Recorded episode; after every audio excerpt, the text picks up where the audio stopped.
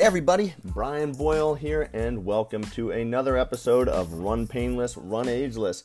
I'm your host, and if you are just joining us, I welcome you. And uh, if you've been with us before, hey, welcome back. It's, uh, it's always good to have you. If you need to get a hold of me, I'm always available by email. Send those emails to me, Brian, B R I A N, at company5k, that's the number 5k.com, and I'll be happy to get back to you. And uh, you can also go check out the Mesh Tongue Running Show on YouTube. There's plenty of videos over there. There's over 180 videos that uh, uh, I show you, you know, exercises and, and, and actual techniques of things that, uh, that we'll discuss on this podcast. But, uh, you know, it goes a little bit more in depth into the actual, uh, you know, the video. So if you are a visual learner, you'll, uh, you'll certainly appreciate the, the Mesh Tongue Running Show.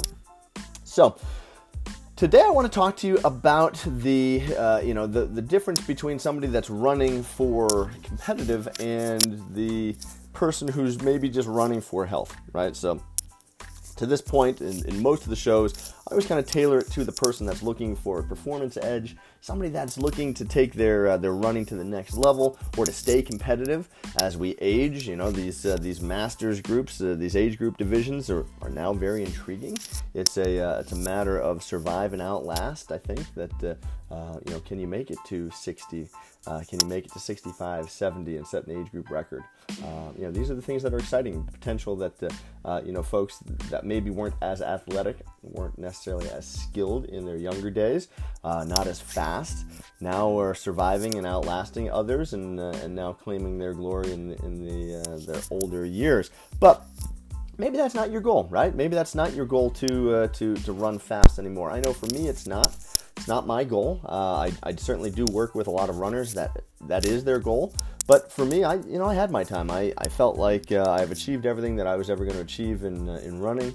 Uh, you know, maybe that'll change as I hit those age groups. Uh, wink, wink. Um, but uh, you know, at 43, I'm I'm content with where I'm at, and uh, you know, and having had my career. Now I like working with others and seeing them achieve their goals. Uh, and you may feel the same. Maybe you're saying, "Hey, you know what? How, Brian? How do I stay healthy?" Uh, you know, what's the best way to run and stay healthy, um, you know, for my overall health? So that's what I'm going to talk to you today.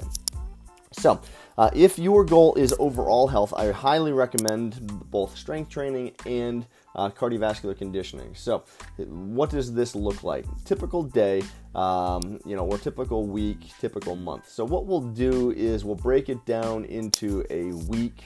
Uh, and then you know into the day, and then we'll kind of wait, you know, bring that back in, in looking at a training cycle. So, um, if we take the the next 12 to 20 weeks, because again, chances are you're going to get bored with things. You're going to want to change things up. Again, muscles love, uh, your heart's a muscle, love adapting to different stresses, right? So there is a theory called the chaos theory where, um, you know, if you confuse the muscles, if you confuse the body and don't just do the same thing every day, that the body actually responds better. Uh, that's a theory, right? There's, there's not a whole lot of documented evidence that says this is the only way, but that's one theory as to how things work. Uh, so if we're looking at from the perspective of the weekly basis, what you would do is you would train anywhere between five to seven days. Now, when I say train five to seven days, that means that two of those days are going to be what we call active rest days. Okay, they're not going to be very intense. They're going to be, uh, you know, maybe uh, you know a, uh, um, a, light jog, maybe a brisk walk, and some resistance exercise. Maybe it's stretching.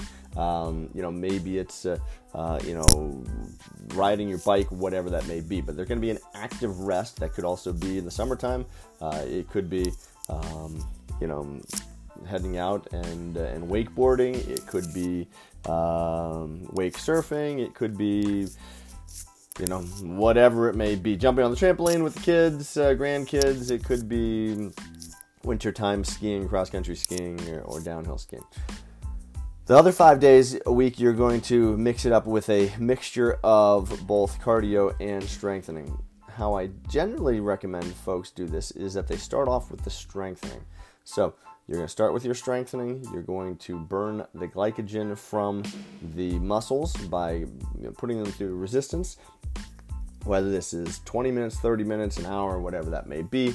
And then you're going to go into your cardio after that. At that phase, okay, um, you know, and you can take an electrolyte, uh, you know, drink at that time just to kind of bring the uh, the body into speed. You could, you know, you could.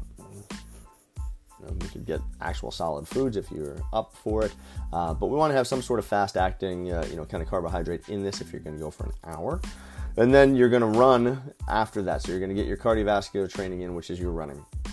What this does is it it fuels the body to start searching for fat. So we're thinking of the overall health of the body. Okay, uh, as we age, our metabolism does typically slow down, so that means we don't burn as much fat. All right, this is why you know sometimes, unfortunately, you know people start gaining a little bit more weight as we age, or we start converting the lean muscle tissue into more fat adipose tissue. So we want to be mindful of that. We don't want to convert our lean muscle tissue into uh, you know this fatty tissue. So even if you're not necessarily looking at weight, but overall health, and we know that muscle weighs more than fat, you know that uh, that changing over of uh, the fattiness in the muscle and even into the surface layers can be seen and, and, that's where you typically start seeing the health issues so we want to burn that layer of fat off so it's typically best to work out with the resistance and whether you're doing that three days a week or, or even five days a week, that's entirely up to you. Uh, you can do a whole body routine three days a week and be just fine. Again, if your goal is just overall health, not to increase muscle mass or to, to be uh, anything else. Uh, you know, a competitor of, of uh, you know CrossFit or anything like that, the uh, uh, three days a week would be just fine. And then your running will be on the time after the cardio, or uh, I'm sorry, after the resistance training.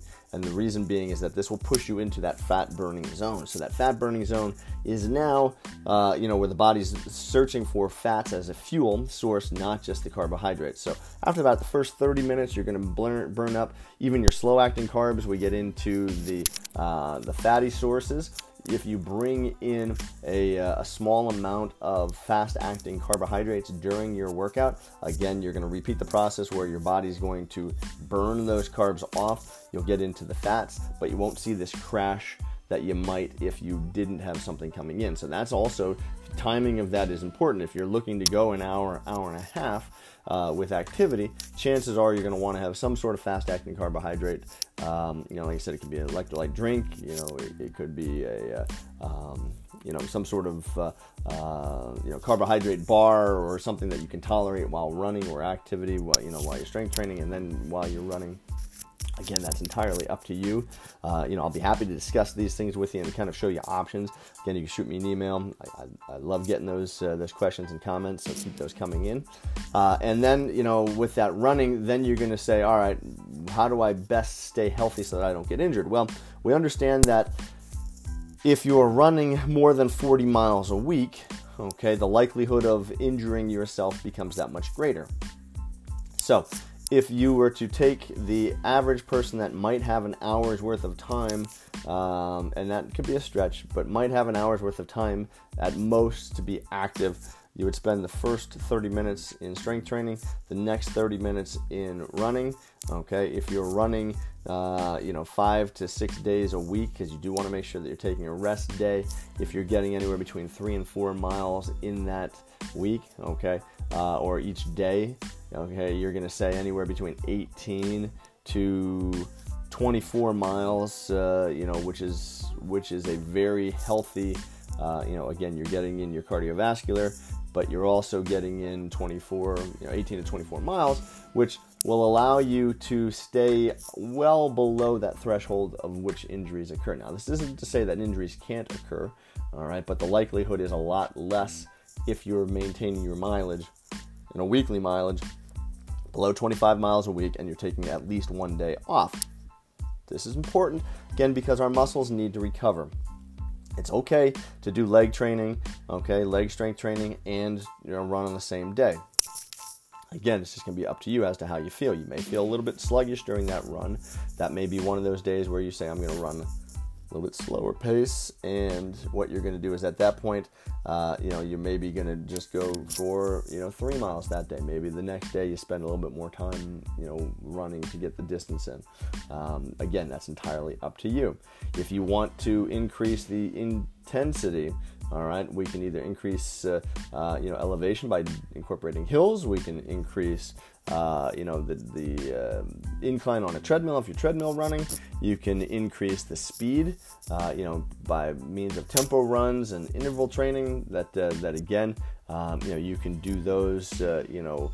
Uh, once a week, or you can do them once every other week just to kind of again keep things moving. If you're not racing, you don't necessarily have to, you know, do them every week. These are more or less just to, to a uh, remind the body that it can move to increase the metabolism. Uh, you know, B, and then uh, you know, C, just to actually increase, um, you know, the you know, or change up the pace a little bit for you, right? So that's a that's a huge thing where when if you're just falling into the monotony of the training and you're just going, what am I doing, right? Um, the body may not you know adjust to uh, uh, to training, and if you're not seeing results, right, if you're not seeing what you're looking for, and because you know to say to get into better shape or better health is a really it's a, it's a tough goal. Um, so if you want to maintain your weight or if you want to maintain uh, you know your speed, you know those are certain things that I think probably would get into better you know kind of goals than you know you say hey i want to be able to, to continue to be able to run a, a, seven minute mile. Okay that's a better goal than to say i want to be healthy uh, you know especially in, in the realm of, of using that for running now if, if you just say hey i want to be able to run you know four miles every day all day uh, you know then again that's another good goal and, uh, and you know, we can stick with that so that's the uh, that's the recommendation. I recommend then that uh, that you change things up so that it's you know every 12 to to, uh, to 20 weeks. Um, you know that you're changing things up now. That could be increasing the uh, the intensity a little bit. It could be changing the mileage. Uh, you know, it, it, could be that uh, that you take a little break from running altogether and start a new activity for a short bit for a week or two or three or four even. I've seen some runners that literally take an entire month off just uh, just to uh, to let the body relax, recover, and then recuperate, and then get back after it, and in uh, uh you know in another month or so. So you know there's there's no wrong or right way. There's just typically better ways, and that's that's the hope with this podcast is to help you figure out what's the best way for you that uh, everybody is an individual and you know everybody has different desires and hopes and dreams. And if if I can help you to uh, to get to where you want to be then then I've done my job. So that's it for today. If you do have any questions, send them my way. Brian, B R I A N, at Company 5K. I'll be happy to get back to you. And don't forget, that's the number 5 and then K.com. And uh, keep those questions, comments uh, you know, coming along here. If, uh, if you do have a, uh, like I said, a visual learning uh, you know that uh, you, know, you want to see some things that that that we've talked about, you can always go check out the Mesh Tongue M E S H Tongue running channel and uh, you know that uh, that'll also give you a lot of other uh, topics that we uh, that will you know kind of cover here. Some we will, some we won't. Um, and if you've got uh, if you've got any ideas for future episodes, you can always shoot them my way. Until next time, we'll see you again. Take care.